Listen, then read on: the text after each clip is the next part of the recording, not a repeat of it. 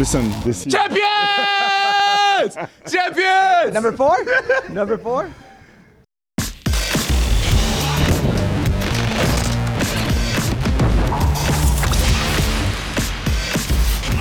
Futbol Americas live and underway here on ESPN Plus as well as ESPN Caribbean alongside Herculez Gomez. I'm Sebastian Salazar for episode 309. Herc, good to see you made it back from Columbus in one piece, my man. Yeah, yeah I, I hate Columbus's airport. No direct flights. Lots of a uh, couple red That's eyes fired. in four days. Yeah, yeah. But we are good, and it was a great time. Columbus knows how to host an event, and that stadium is beautiful. Even though it rained, it was a good time. Absolutely. Speaking of beautiful, how about what we're wearing? Uh, in case you can't tell, I got on my Club America finest. Herc's got on his uh, Tigres best. That is the Liga MX final. Mauricio Pedroza, our good friend and colleague, will be joining us in just a little bit. You're too obvious. a- That's all I'm going to say. a- That's all I'm going to say. Too obvious. Yeah, Too I knew obvious. you were going to come in with some America gear, so I looked in the closet really quick. I was like, oh, the good people at Tigres sent me this a while ago. Yeah, surprise, surprise. You got a closet full of Tigres gear. Uh, nothing shocks me quite as much as that. Mauricio Pedroza, as I mentioned, going to stop by. We're going to preview the uh, Liga MX final. Mal's not the only guest on today's show, although weird to call Mal a guest because he also hosts the show.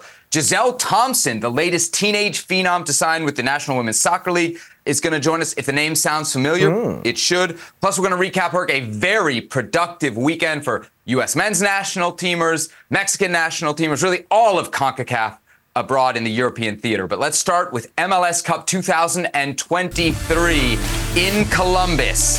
The crew going for their third ever MLS title. LAFC going for back to back MLS Cups. What an atmosphere it was there in Ohio. Pick this one up, 30th minute. Columbus attacking. Ball comes into the box. Diego Rossi, the ex LAFC man, first to it. Handball called on Diego Palacios. Yeah, handball. The new rule says that's a handball, and Cucho Hernandez to the spot. He's going to take advantage of this one. And that's the first 32 minutes in.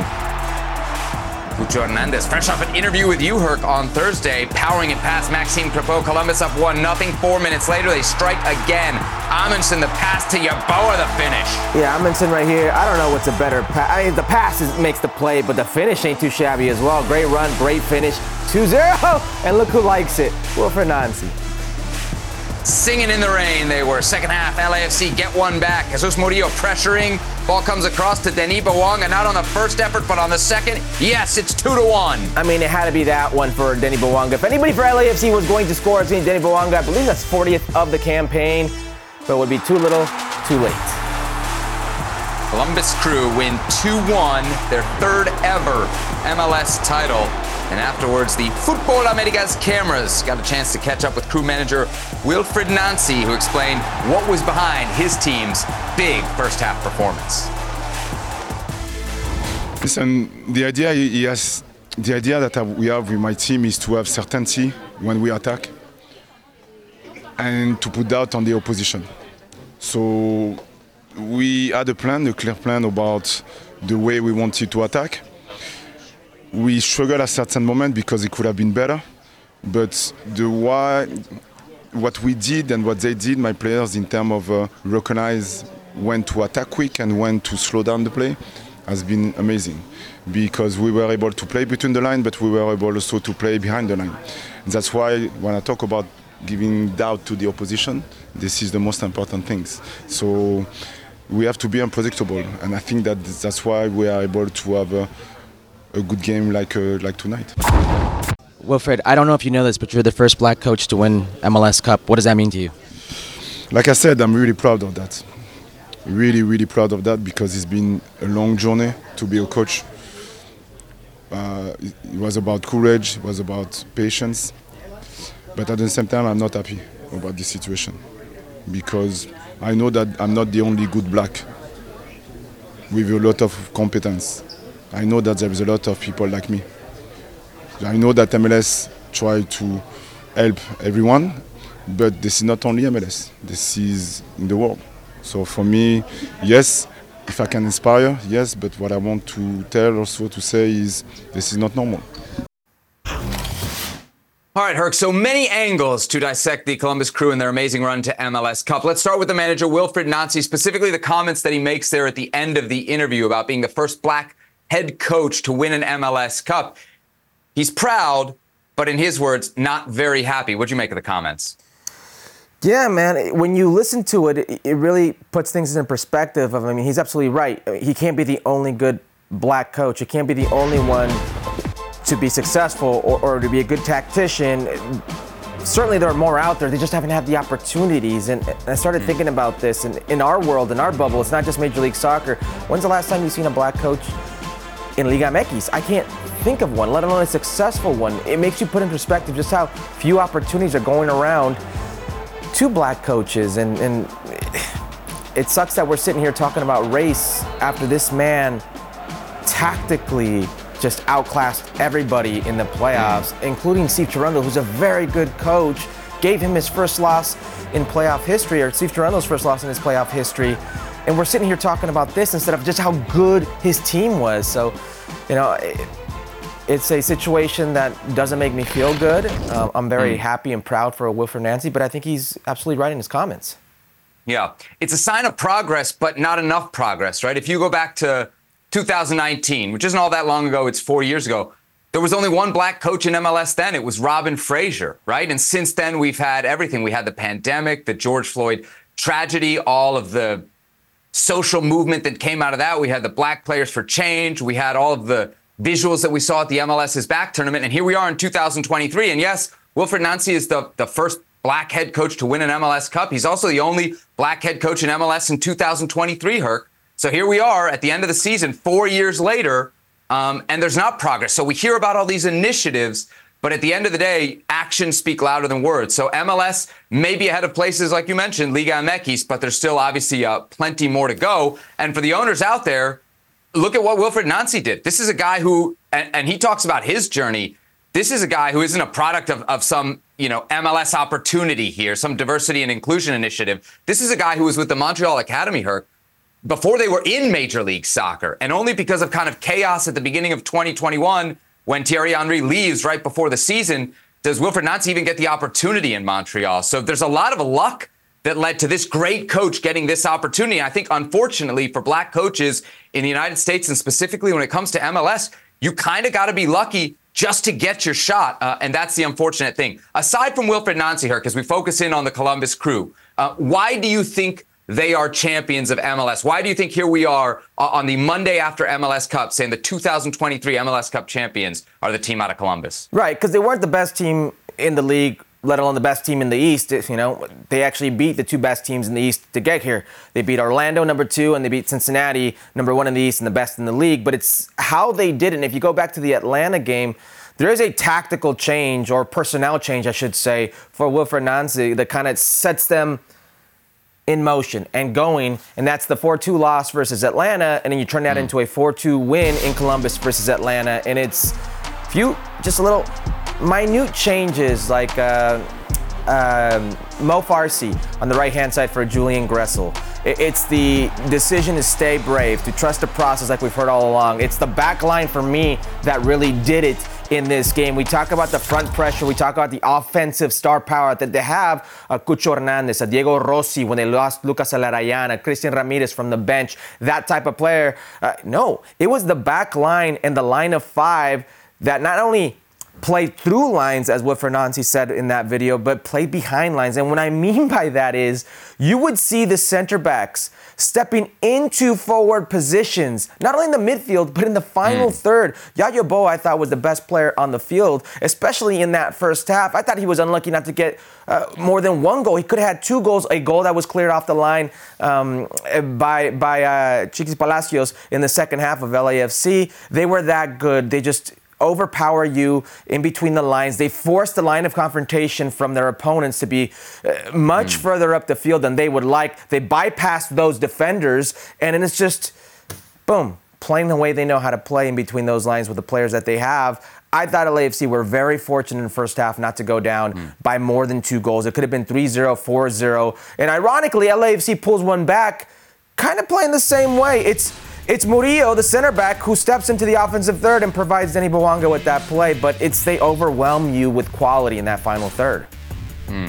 There's a lot of teams that have won in this league and kind of won ugly. I think what sets Columbus apart is they won with a really attractive style. For me, that second goal, the Amundsen pass into Yeboah. That's your left center back and a back three to your effectively left wing back. Do you want to call him a left midfielder? If you want to call it a 3 4 3, that's fine.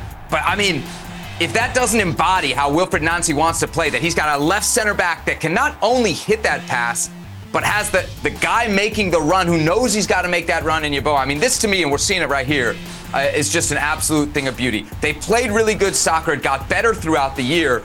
Um, and this Columbus team, I think, Herc, now seems set up for big things in the future, right? If we talked about it last week, they're a very smart team, middle of the pack spending, got rid of Zelarayan, knew what to do in the middle of the season, had Diego Rossi lined up to make the move from Turkey, had Christian Ramirez lined up in January to make the move from Scotland. This is a team that knows what they're doing when it comes to player acquisitions.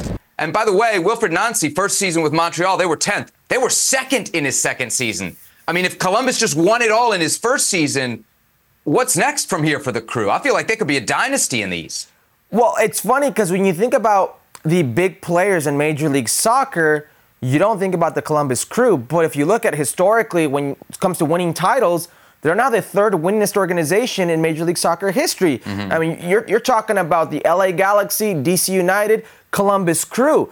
And it's the way they're doing it. Listen, this should make Toronto FC fans feel very, very angry, infuriating, because they had in Tim Bezbatchenko, the guy who pretty much wrote the book when it comes to roster spending in Major League Soccer and roster construction.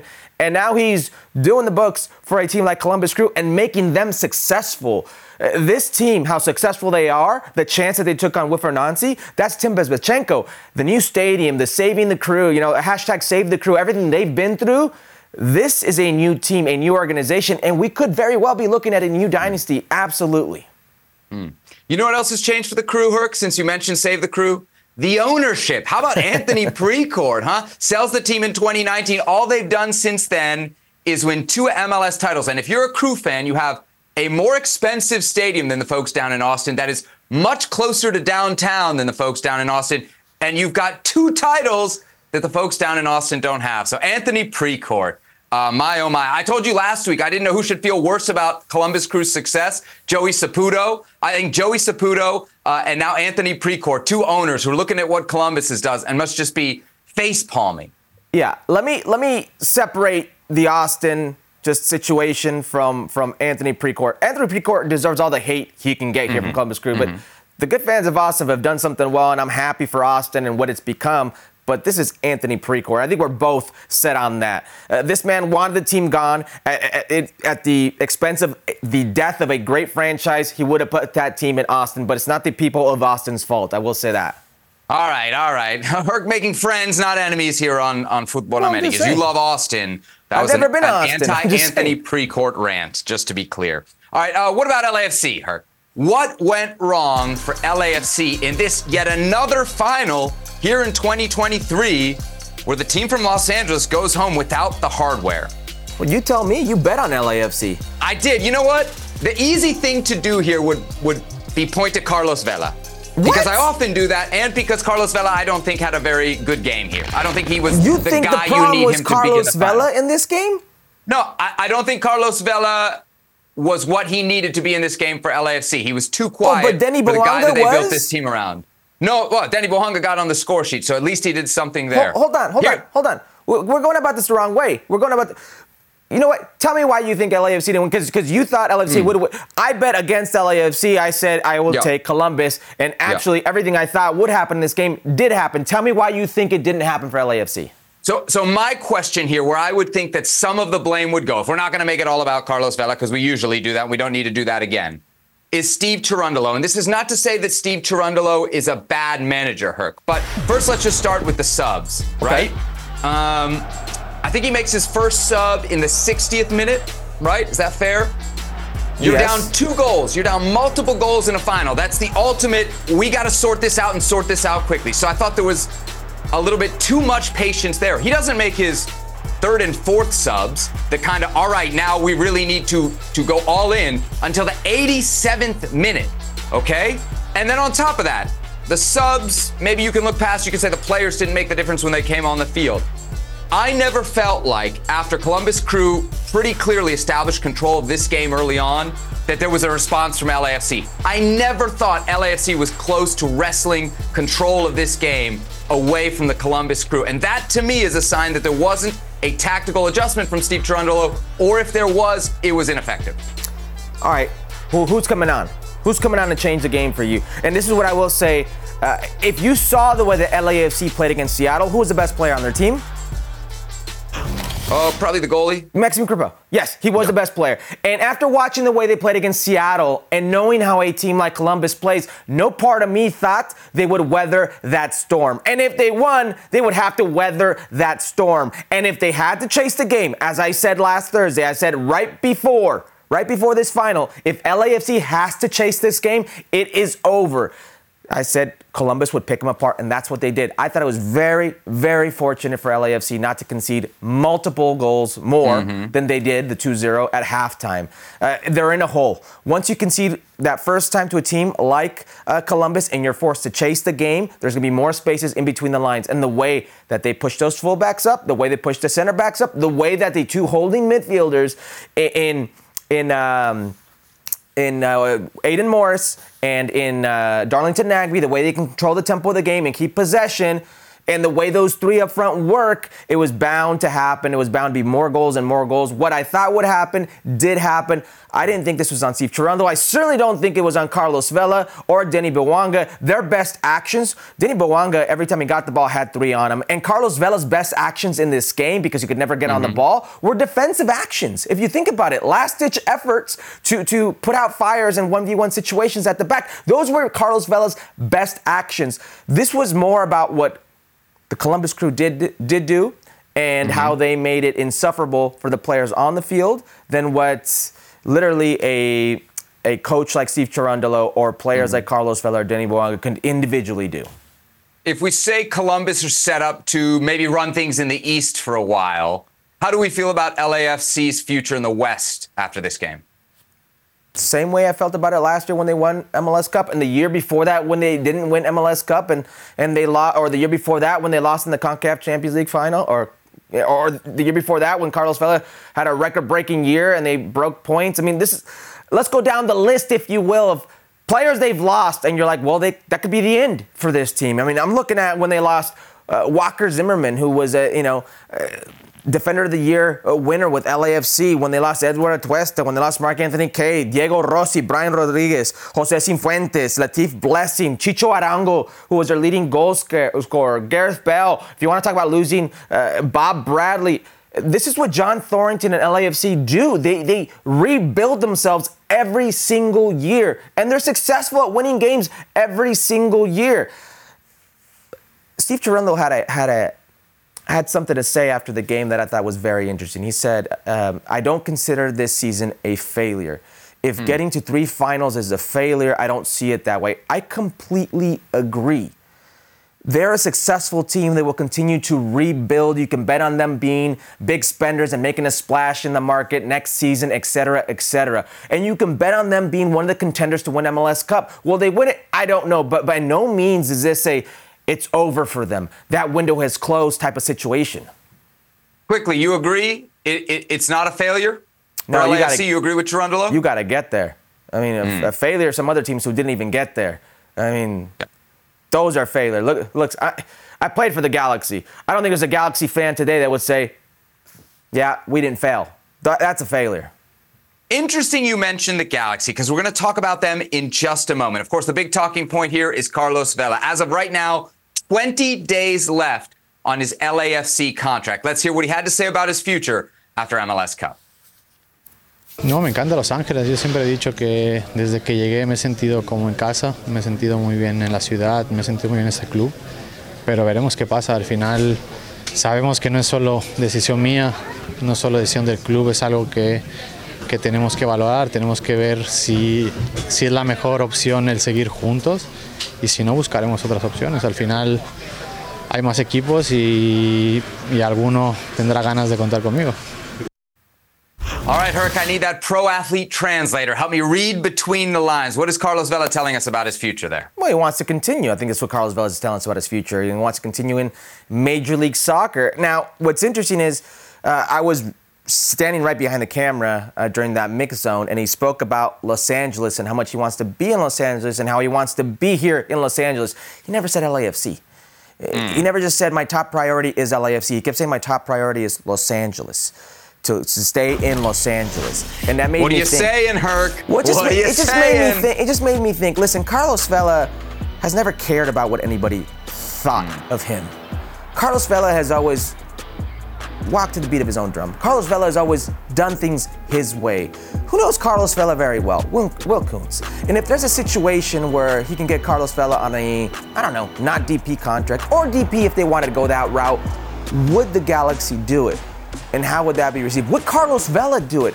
I don't know. That wouldn't happen, right? Like that, there's no way that would happen. Because the situation here is John Thorrington and LAFC want to do something with that DP spot. So essentially, it's Carlos Vela back as a DP, or he's not back at all because if he's a TAM player, I don't know, that's more than 60% of his contract. Will Carlos Vela do that if he thinks he's worth more? Like, I'm not saying you give him the 4.4 he's on, but if somebody were to make him a DP and they only spend 2 million on him, would that be a good move? Maybe. And would the Galaxy seriously do it? Like, there are so many factors here that could make me think hmm. This could happen. Maybe. Would the fan base, the LAFC fan base, hate it? Absolutely. Would part of the Galaxy fan base hate it? Maybe. Would another part of the fan base maybe embrace it? Maybe. Could it happen? Maybe. the whatever team gets him, Herc, what kind of player are they getting? Let's say he goes to MLS. Is he still capable of lighting up this league? I would suggest the statistics we've seen over the last three, four seasons. He's now he's no longer a lighted up player. Is he still good enough to light up Liga MX if there's a team down there that wants him? What kind of player is the next team that hires Carlos Vela truly getting here in 2024? I think you're getting a difference maker, and I don't I don't put on Carlos Vela his production because look at Carlos Vela when he was playing well for LAFC a few years ago. Yeah, that was probably three years ago, right? Record-setting year, 34 2019 goals. was uh, is going to be five years ago next year. You're right. Five years ago, 34 goals, 15 assists. Where was he playing? Uh, uh, look at Carlos Vela playing right now. He was playing as a nine. He's been playing as a nine all season. Denny Bouanga is a guy who's playing on the left-hand side because it suits him because that's where he can score goals at pace. Carlos Vela is no longer that priority to get him isolated. Maybe you put him in a system where you can use other of his natural attributes, his playmaking ability to be dangerous. He can be just as dangerous. Listen, he's had double-digit seasons the last two seasons because he's fit. Uh, he played in all of LAFC's games this season. Every league game he played in, he didn't miss time. I think if you get a healthy Carlos Vela, and I think he's proven the last few years to be healthy, it's a productive Carlos Vela. So whether it's in Los Angeles with LAFC, in LA with the LA Galaxy, or in Houston, or ever any other part of Major League Soccer, you're getting a difference maker. As far as Liga MX, I don't think that will happen.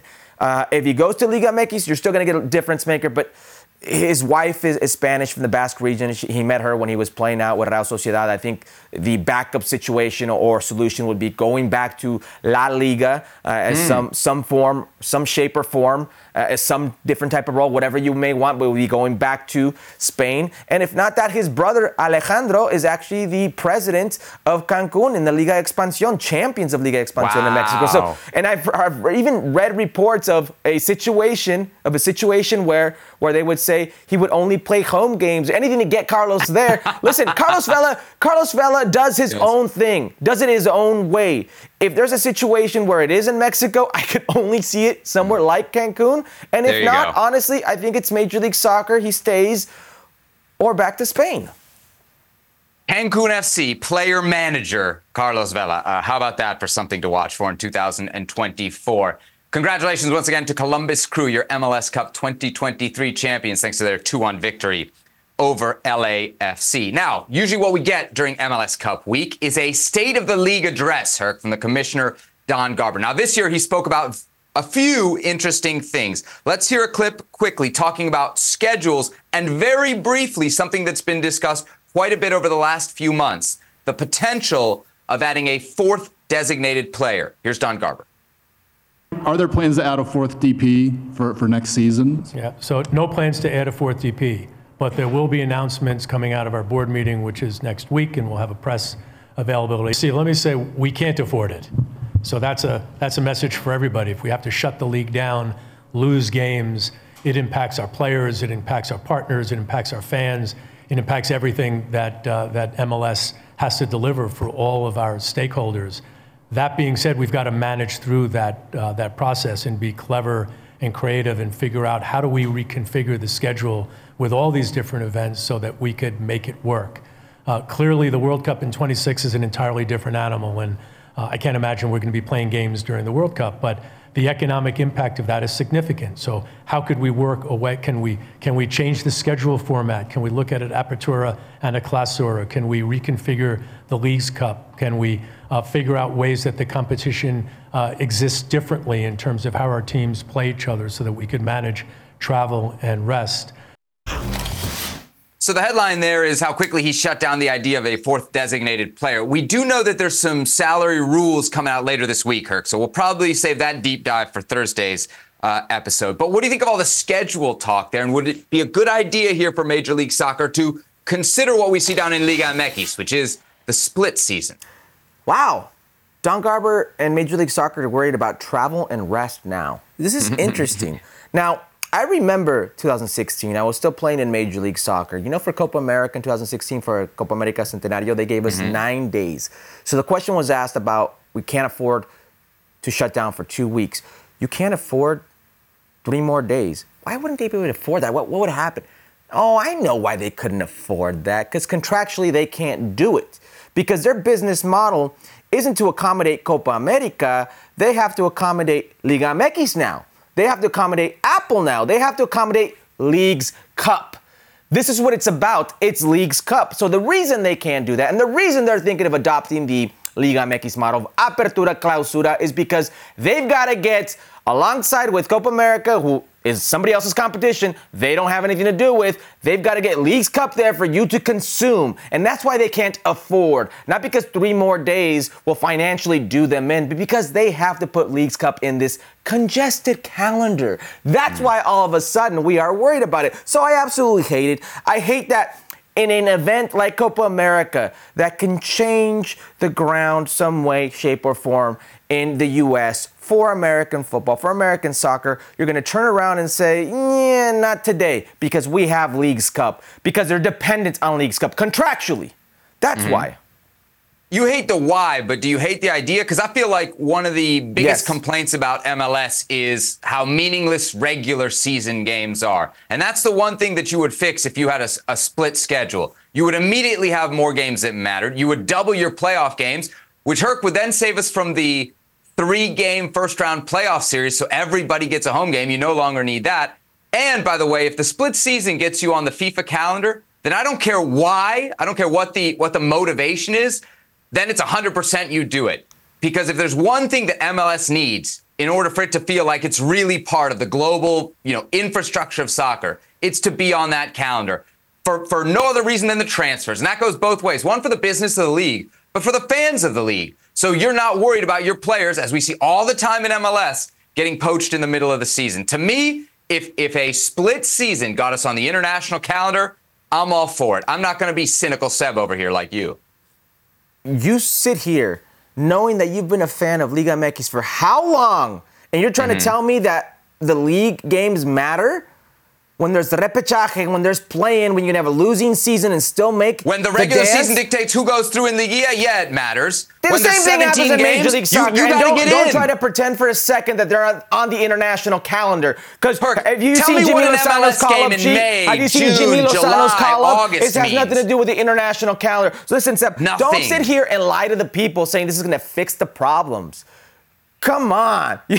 You're sitting on a throne full of lies. Like, what is going on here? Like, What you're going to seriously sit here and tell, two tell people that's going to solve everything. Like, you don't watch Liga MX and know the exact same problems happen in the exact Hey, same just way. Just because you steal the split season from Liga MX doesn't mean you got to let everybody and their mother into the playoffs like they do in Liga MX. Uh, what do you think's gonna who happen, Seb? Who, by What do you the way, gonna are happen, trimming Seb? back on that. Are What you- trimming back on oh, that. Mm-hmm. they're trimming back on it? Is that really what they're doing? Seb, 10 teams made it. 10 teams. There's only 18 teams in the league. Come on. You hate you hate the play in. You hate inclusivity. Come Look on, at Seb. Herculez Gomez. Eight teams make it out of 18 when it's not in, when it's not a play-in. Come on, Seb. Okay. Joining us for more. Good time to welcome into the show our friend and colleague Mauricio Pedroza. You can check him out over on ESPN Deportes five days a week on Ahora Nunca with Hercules Gomez. Mal, you must have been conflicted in this series. I always forget you're you're a San Luis kid at heart, but we know you're an Americanista. So so how did you deal? Were you, were you conflicted here? No, no, no, no conflicts whatsoever. Not at all. I'm all for San Luis. I wanted Atletico de San Luis to win. I wanted Atletico de San Luis to advance to the second final in the last uh, uh, 17 years. But it didn't happen, and I'm happy for Club America just because it's good for the league uh, to have the most important franchise back fighting for that title. Absolutely, 100% So it's a win-win this is the- situation for me, basically. the dream final, right? The dream final, the final we deserve uh, after a long season of Liga MX. So, Mal, we mentioned it at the end of the highlight. America at the end, they're getting booed by their fans at the Azteca. Was it fair? Did they deserve it? Yeah, it was fair. It was fair because the performance was really poor. And I don't want to hear anything about what Andre Jardine tried to do during that game, resting some players. Uh, anytime a player wears that kit, there's a responsibility attached to it. There were fans that paid a lot of money to be in that game, and they deserved better. And listen, who are we to tell the fans what to do and what not to do? If you go to see a show and the show is not up to the standard, sometimes you even demand your money back. This is not Really? the case, Wow. but the only way a fan has to express their disgust it's by booing. And it's a very mild representation. It's a very mild way to protest. I'm totally fine with it. And that is the standard, by the way, that Club America has had for many, many years. So I actually tip my cap to the fans. Well hmm. done. Demand greatness every single time you go and attend one of those games. Seb, Seb, you don't you don't sound too convinced. Would, would you have booed? You're a Americanista. I would not have booed. I would not have booed. I would have looked at the fact that I think there's a very natural human instinct when you're up five nothing to turn things off. On top of that, I, I know you you want to downplay it, Mal, but six changes is significant from leg one to leg two, and they're not just any six changes. He made three changes at the back and three changes in midfield. I mean, you want to discombobulate a team. You make three changes in the defensive line and three more in midfield. What do you think you're going to get? San Luis had nothing to lose, everything to play for. Um, I think that's why America loses 2 0. Do I like the fact that they lost 2 0 heading into a final? Does it make me feel good about the team? No. But I don't know that it was such a horrific performance that I would have been buoyed. I, I probably would have been sat on my hands, upset, frustrated, like I usually am on this show. But booing, no, Herc. I don't think I would. Yeah, you know what? It, it's, it's funny First final in four years. I'm happy. I should be happy. what's the most important thing? It's the final. It's playing well in the final. And what's the most important thing if you're America in this 5-2 aggregate mm-hmm. win? It's that in the return leg, okay, you can stay healthy. In the return leg, in a season plagued with injuries for Jardine, he managed to get players unscathed and go to the final. These two-legged affairs are two halves. The first game is one half, the second game is another. If in one game you score five goals in the first half and then lose the second half 2 0, you don't care. It's 5 2.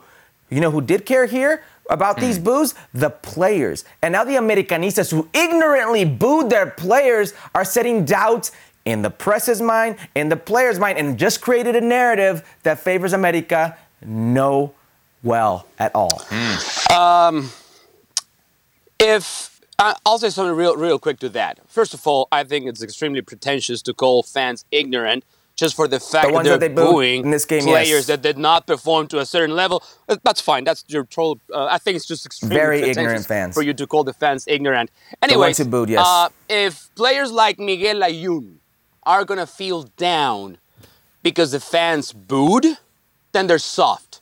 They're weak. They're better than that fans get to do whatever they want, and players, if they are affected by that, that worries me a lot. Great players are not affected by that. So if the fans wanted to boo because they didn't like what they saw, I'm 100% fine with it. And Seb is right when he points to the fact that most of those players, right, they're not starters. Well, if, that even gives the fan a better reason to boo because if you're not a starter and they're giving you a chance to start in the semifinal, then we're demanding some certain level of performance. And if it's not there, we're gonna boo you. And if you're affected by that, I think that's extremely soft and extremely weak. You're, you're calling. I'm not saying the players are soft. I'm saying you've just created a, ne- uh, a narrative with the press with the prensa, and it's one that I hope blows up in your Who face Who cares now. about the press? Who cares about the media? well, that's why we're here. That's why we're talking about this because people care about the press. People yeah, but why, why would the players why why why Well, would the you- players be affected because, by that? Because Come they don't understand what's what are you booing at. We've just won 19 games straight. We've been They undefeated for don't? 19 games in, the, in the season plagued by injury. We just beat this team down 5-2 in I think it's aggregates, and you easy. are booing. Mm-hmm. I think it's a little yes, pretentious because on you are being part to ignore that. outperformed by a lesser club. It's very simple to understand Listen, why San Luis, San. Luis may be a lesser club in your eyes, but it doesn't mean it doesn't deserve the respect. What about the worry behind the boo? The fact that momentum could have been lost. Do you believe that that's a reality after what happened in the second leg? Or do you say, you know what? It was six changes. That that momentum that the team that won 5 nothing in the first leg was not lost. Because Yeah, that's yeah. that's my worry. If I was going to be booing, that's what would be behind it. Yeah, not the you- can I- performance can I of a bunch of subs Do you, do you think that's why? 5 nothing. You think that's why they were booing because momentum was lost, or are they booing because a team, No, I think they boo. I think they boo because that's what you do at Azteca. Okay. Basically, when when America or the Mexican national team disappoints you you, that's what you do. That's There the you go. tradition. That's good. There you go. You just Right. answered it yourself. Right. I'm not asking you why you think they were. Do you think that's that's legit? That momentum can be lost after a game like that? Do you think it as a player? You've not, been there. Not not at the expense of injury or being fresh for this final. Because listen, Okay. we, we keep ignoring the fact that this America team, big players have been injured this season. I mean, Diego Valdés was injured the last three weeks. Uh, Julian Quinones has played a lot of games. Henry Martin was injured to start out the season, both for the Mexican national team and Club America. The center back position has also been plagued with injuries. All over the place, this team has suffered. I don't think it's inconceivable for Jardine to say, let's uh, wait a beat for a second. Let's think this out and make some changes. I thought it was a smart thing to do. All right, so there we have it. Uh, Club America advancing into the final after a 5-2 aggregate win over Atletico San Luis. What about the other semifinal? Tigres against Pumas, the second leg on Sunday at El Volcán. Uh, no Gignac in this one. Well, I came on late, but uh, on the bench for Tigres to start dealing with a midsection injury, we'll call it. Uh, Tigres won the first leg, one nothing away. Pumas challenging early. Cesar Huerta sending it into the box, hits Javier Aquino on the arm. Pretty clear handball, yeah, Herc? Yeah, clear handball, and Aquino had himself a game. It probably would have hit Pizarro in the stomach, but handball nonetheless. It is going to be a penalty. It is going to be Huerta to the spot. He hammers it, but Nahuel Guzman up to the task. I mean, if there was something just so obvious in this game, it was that he was going to miss this penalty kick. It was Nahuel Guzman was going to get in his head. Moments later, though, Pumas redeem themselves. Gabriel Fernandez with a header goal to make it 1 0. Yeah. Even on aggregate. El Toro, and immediately, if there was ever a time to score, it was then. And you thought Pumas was more than in it. You thought they were in pole position. Yeah, but a few minutes later, Tigres answer. Be gone. What a golazo. And doing his best impression of Paul Aguilar and those ugly celebrations he used to do for Club America. Golazo right here. And who sets it up? Sebastián Córdova. So 2 1 Tigres on aggregate as they are uh, back in the final and looking to repeat. All right, Mal, what do we make of Tigres' form compared to both maybe what we saw from them earlier this season and then again uh, the team that won it all uh, last season in Liga MX? Uh, solid, very solid, nothing spectacular, but they don't have to be spectacular to keep on winning games. And Tigres, they have done this uh, year after year, season after season. They don't need the big stats. They don't need the amazing regular season. They don't have to be shattering records in the first 18 games of the regular season to be considered the top favorites. They know how to play liguillas. They really know how to handle playoffs. And even though this is only Robert Dante Siboldi's first full season as a manager, uh, you can really see his hand on this team. And even without Gignac, they were able to create some danger. Now, it's not the same. It's not the same for Tigres to being able to survive a series against Pumas without Gignac than doing it in a final against Club America. But Tigres, they're, they're doing what they always do. They play well. They barely make any mistakes. They don't leave many doors open. And whenever they have a chance, they're gonna convert. So uh, it's it's a very even series just because Tigres is playing at the level that whenever whenever they've been champions, this is exactly what they have shown. So if if if I were a Club America fan, I would be scared to face this uh, current champs team Tigres. Well, it's interesting to hear you say you're scared. Um, but I think you're right. I think you have reason to, to be afraid here. Now, this is a very even series. Let's just start out with that. Club America has a lot of respect here, but I think they have respect or even more respect for Tigres. If there was one team they didn't want to meet in this final, it was probably Tigres. I think they'd take their chances against Pumas, who's historically been a dangerous team for America throughout the playoffs in their history. Now, what I will say about Tigres and Mount, thank you for bringing this up. They're winning DNA. They've been in this situation before. It's not spectacular, but they know what to do. And that's what I was getting at with Club America. There are certain teams, certain fan bases just know what it's about. And you know when you're at this instance, when you're at this level, it's just about getting to the next. Now, you mentioned Andre Pierre Gignac, and I, I can't tell you how long I've heard this narrative of, well, let's see this Tigres post Andre Pierre Gignac. Let's see this Tigres post Tuca Ferretti. Well, let's see this Tigres because their players are getting older. And what have we seen? Post Tuca Ferretti. What have we seen? Their team getting younger, a generational shift. We've seen young attacking talent, good players, Mexican players, come into this fold. We've seen that spine stay the same and integrate that winning philosophy into the rest of the team. And we saw a Tigres that eliminated a very dangerous Pumas team, okay, a very dangerous Pumas team without two of their best players, Andre Pierre Gignac, a historic player, and Luis Quiñones, who I think is very, very important for Siboldi. He wasn't there. And I thought they were very, very dangerous in the first leg. And I thought they did the business the way they knew they had to do it in the second leg. And form is relative. Right now, it's 1A versus 1B in this final. It's a 51% versus 49%. I would say favored team for Tigres because of the expertise, but it could be anybody's final. And I think you should be scared now. Herc, how big is the status of Gignac, right? His health in this for you? Obviously, it's one thing to get past Pumas with him mostly on the bench, but America over 180 minutes. Would you feel as good as you do clearly about Tigres if Gignac is limited? No, no, I would not. Uh, again, just because the the opponent is different. This is not Pumas, who were very, very flat uh, all over the semifinals. This is Club America, the best team during the regular season. If for any reason Gignac misses some time, like significant time, if he cannot play the first game or the first 45 minutes, uh, I would give America the edge just because Gignac is that important. Now, let's not forget the recent form of America facing Tigres. They haven't Hmm. lost a game in the past 10 matches. So, Yeah. and, and this is including Andre Pierre Gignac. This is including Luis Quiñones. But finals completely different.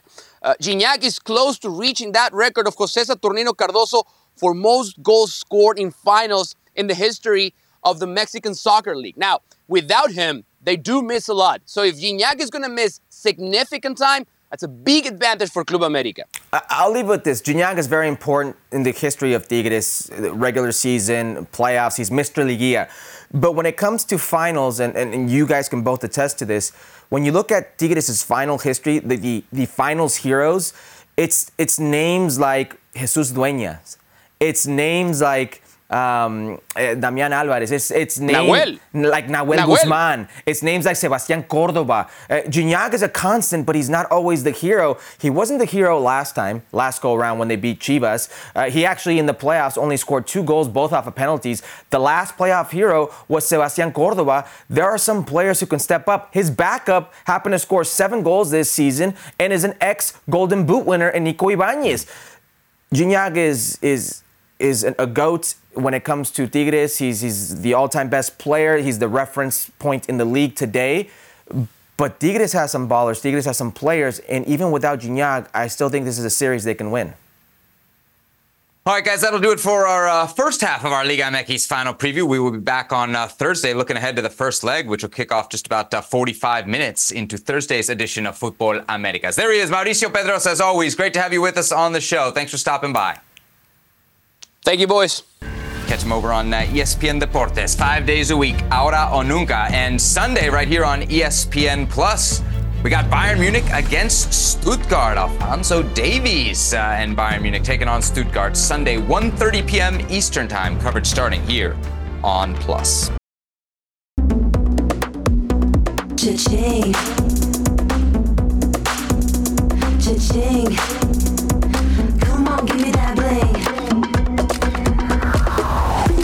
Fast plays, hot cars, nice things. Fresh clothes, new shoes, big braids. super excited uh, for this this season. Thank you all for coming. Cha-ching to the ching, ching, ching. Cha-ching to the ching, ching, ching. Come give me all that bling. Cha-ching to the ching, ching, ching. Cha-ching, cha-cha. She's a junior in high school, and as of last week, she is also an Angel City FC player. Gisele Thompson, who played on the U.S. Under 17 World Cup team in 2022, and is, yes, the younger sister of Alyssa Thompson, who was on the senior U.S. World Cup team this year, uh, has signed a multi year contract with Angel City FC, and she joins us now on the show. Gisele, great to have you with us here on Futbol Americas. Congratulations on the contract and welcome. Thank you so much. I'm so excited to be here. Awesome, awesome. Well, we're uh, super pumped to have you here on the show. Uh, we're going to talk about your sister and kind of the national team dreams and all that stuff, but I got to get to the root of it, to the very, very beginnings. Tell me kind of where the love affair for soccer kicked off for you. Where, where did you start to play this beautiful game? Yeah, well, me and my sister, we played the game for so long. You know, we um, we were in the backyard playing with our dad, but we didn't start off playing soccer. It was more every sport. Like we played track, we did, you know, basketball, and we played on a boys team for basketball too. So it wasn't really, oh, we're gonna do soccer. Um, we did so many other sports and a lot of sports that helped us get this skill to be where we are, especially track to get us super fast. But um, yeah, that's kind of where we started.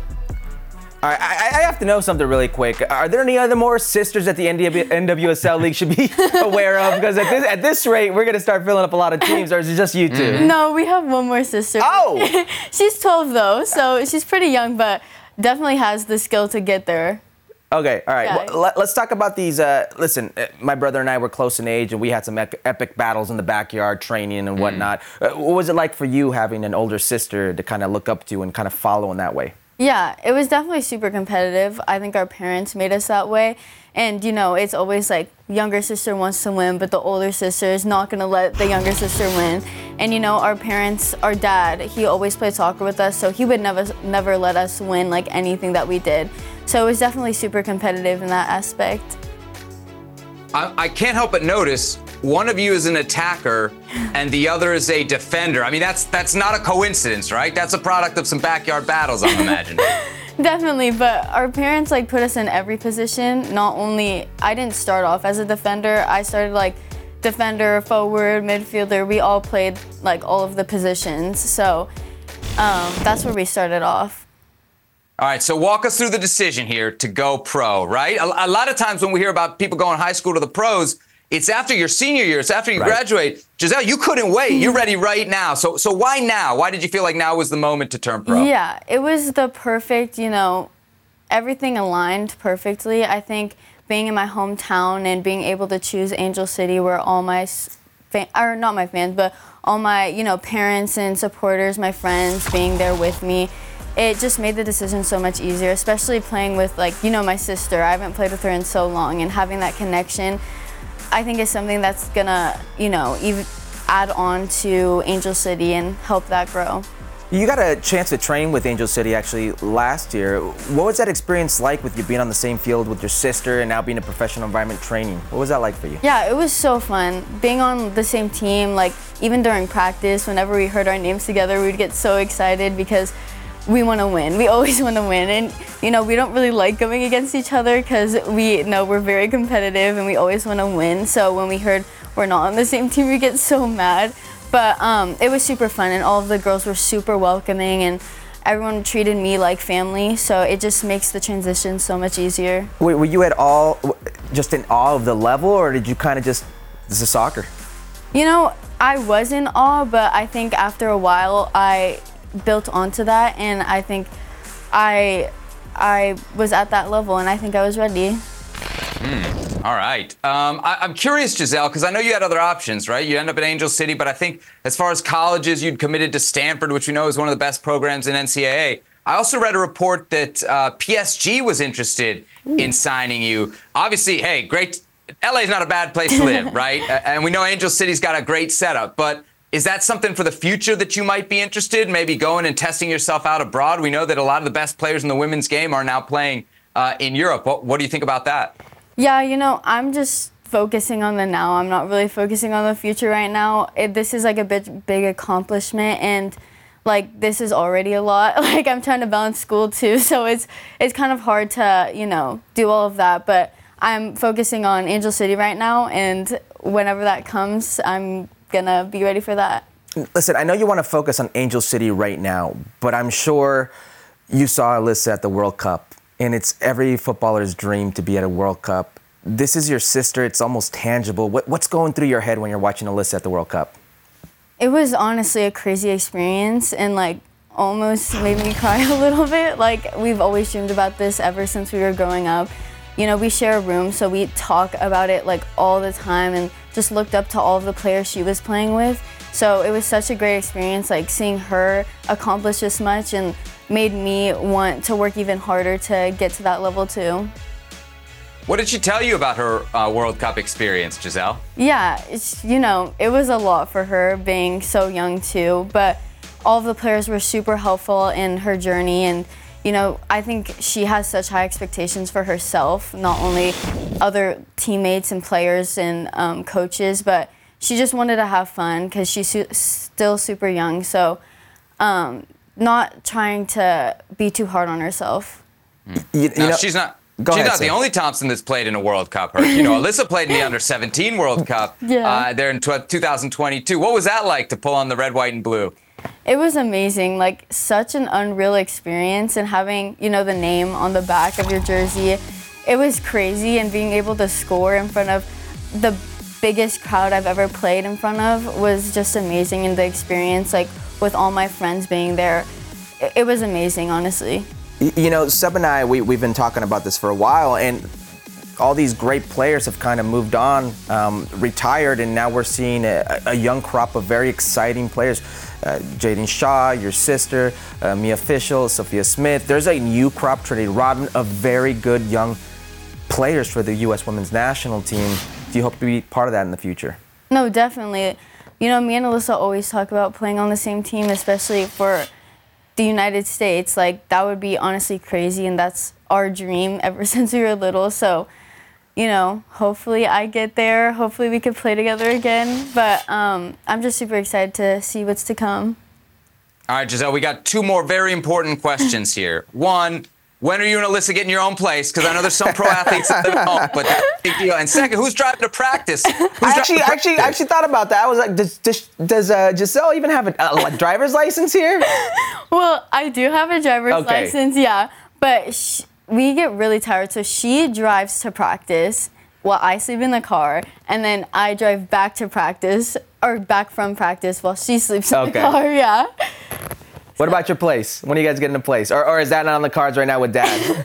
Well, we really want to get a new place. I was just waiting till I turned 18, but we're in the works talking about it. But I don't know if our parents want us to leave. Ah, there it is. but but I really I we really do want to get a new place. Um, but that's we're talking about that. TBD, TBD. Yeah, we yeah. got we got to work on the parents on that one. All right, uh, Futbol America is gonna gonna put it, put in a word with the uh, Thompson parents to see if we can help expedite that deal. There she is, Gisele Thompson. Congratulations, man! It's a great day for you, uh, a great time for your family as well. You're always welcome here on Futbol Americas, and great luck next season with Angel City. Thank you so much. Gisele Thompson, one of the uh, newest players in the National Women's Soccer League. Speaking of, we got some schedule news, guys, and we got it early. Somebody page Meg Linehan. I'm sure she's uh, very excited about this. We got expanded playoffs coming next season. Uh, eight teams up from six. We're also going to have more regular season games, 26 up from only 22 this past season. Of course, a lot of that is because we got some new teams coming. Bay FC in Northern California, Utah Royals FC. They're going to debut next year. The regular season will start March 16th, and there will be a couple breaks in season. One July 8th through the 14th, and then one during the Olympics uh, as well, July 15th through August 18th. All good news for Raul Jimenez. His third goal in a week. One of five for Fulham in a 5 0 win over a Edson Alvarez less West Ham. and this is, I mean, it's looked like vintage Raul Jimenez, you know, with a snap down header, or snap down, or just a power header, I should say. It's Raul Jimenez the way we used to see him. It's a great goal.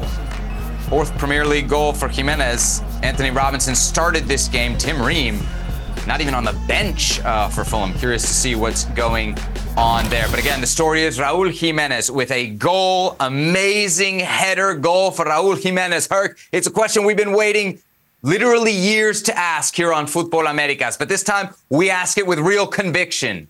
Is Raul Jimenez back?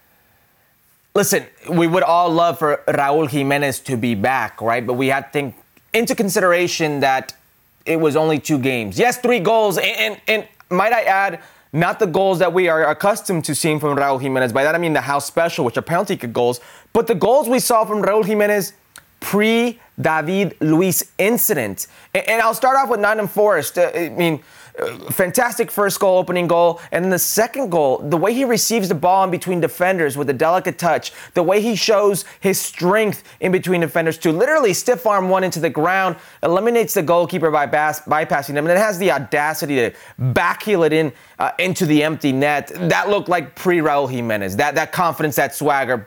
But this header goal, this is vintage Raul Jimenez. This is a Raul Jimenez we've not seen since that unfortunate incident. I actually think it's the first header that we've seen for Raul Jimenez since that incident. It looks like he is back. The confidence is there, the feeling is there, the goals and being dangerous are there.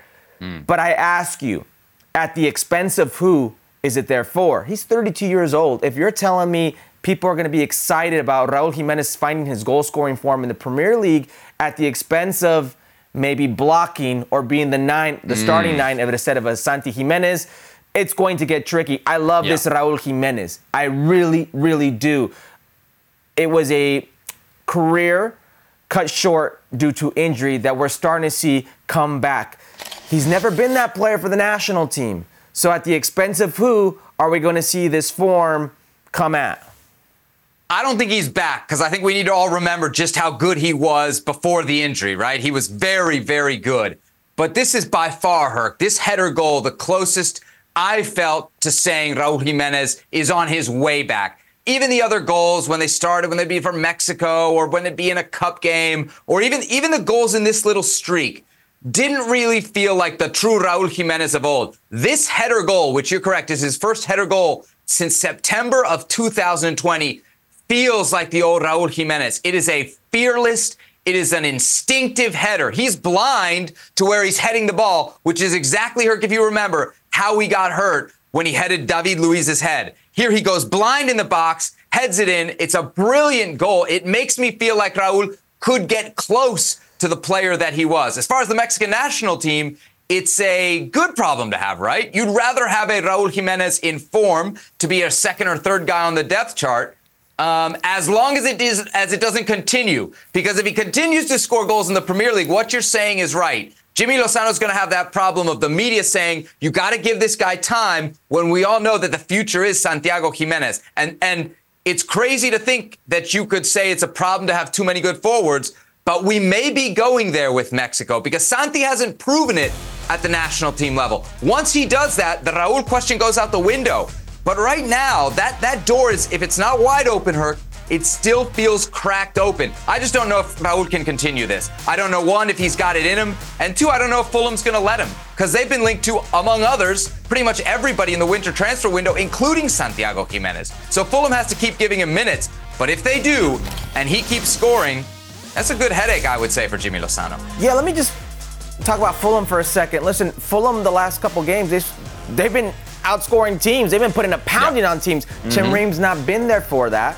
Um, maybe opens up a different question down the line, uh, a different road. Uh, but Raul Jimenez has. So forget about whatever links you saw. But if they have a player in house right now that they're actually spending money on it, they don't need to spend more on, and they think he's regained form, that goes out the window. He will stay the man as long as he's putting the ball in the back of the net. As far as Jimmy Lozano, listen, Jimmy Lozano was giving him opportunities even before he was putting the ball in the back of the yeah. net. And if you look yeah. at Jimmy Lozano's most productive forwards, I hate to say this, but it has been Raul Jimenez. I mean, it, it has been also Henry Martin.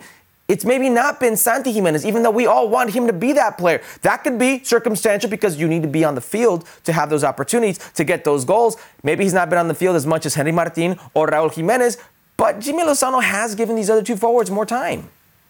So uh, it's his first header goal we mentioned since September of 2020. It's his first back to back Premier League games, Herc, with a goal since October of 2020. And how about this? It was uh, match number 150 for him in the Premier League. So congratulations to uh, Raul Jimenez on a great weekend there with Fulham. Great weekend coming up here on ESPN Plus. We got the uh, Eredivisie on Sunday. It's AZ Alkmaar. So uh, Djordje Mihailovic taking on the CONCACAF crew over at PSV. PSV a perfect 15 for 15 so far. Looking to make it 16 for 16 on Sunday. All right, time now for our parting shot here on this edition of Futbol Americas and Herc. What do you know? U.S. Soccer and FMF have combined to submit a bid for the 2027 FIFA Women's World Cup. The other confirmed bids Brazil, also a co bid between Belgium, Netherlands, and Germany. Uh, South Africa was apparently going to bid, but now they seem to have uh, decided they'll wait until 2031. What do you think? Pretty big news there, no? massive news, and it lines up this continued, you know, summer of, of soccer, if you will, in, in the United States and sometimes in North America in general. But you're going to have five years where it's Copa America, where it's Club World Cup, where it's the World Cup, where it's the Women's World Cup, and you're going to go on to the Olympics. Special times. What I will say is, if you look at the list of some of these stadiums in the bid package for the Women's World Cup in Mexico, you had stadiums like León and Querétaro, which to me were a massive surprise because they would never be in the bid package for the men's tournaments. And what I mean by that is the stadiums need a lot of work. Uh, León and Querétaro's aren't the greatest stadiums in the world or the greatest fields in the world, and they would need massive upgrades by then to be eligible. And also, you're going to a place like Querétaro that was marred by fan violence, Atlas and Querétaro in a game they had, and the Querétaro stadium was actually um, blacklisted or, had to be closed doors for a whole year due to the uh, suspension they gave this stadium. So it's interesting how they chose this in this bid package. Um, but other than that, I, I mean, it's it's deserved. I think Mexico and the U.S. will do a, a great job in this. Mexico obviously has never hosted the event. The U.S. hosted it, funny enough, twice back to back, 1999 and 2003. 2003 was kind of an emergency situation, but wild to think that the U.S., which is in many ways the cradle of the women's game, hasn't hosted a Women's World Cup uh, since 2003. That I think the decision's going to be made in mid-May. I think May 17th is the FIFA Congress, so we still have a while before we'll actually find out where the 2027 FIFA Women's World Cup will be held. All right, that'll do it for this edition of Futbol Americas. We will see you back here on Thursday. We'll be previewing the Liga MX final first leg between Tigres and America going down on Thursday night. We may be doing some voting as well. I think there's some ballots out for U.S. Soccer Player of the Year. Maybe we'll get a Herc's vote on that. Plus, we'll be covering the draw Anthony for the Robinson. CONCACAF W Gold Cup, which uh, is going on tonight. We know will be played next year uh, in the United States. He's Herculez Gomez. I'm Sebi Salazar. He reps Tigres. I rep El Más Grande, Club America. We'll see you guys Thursday.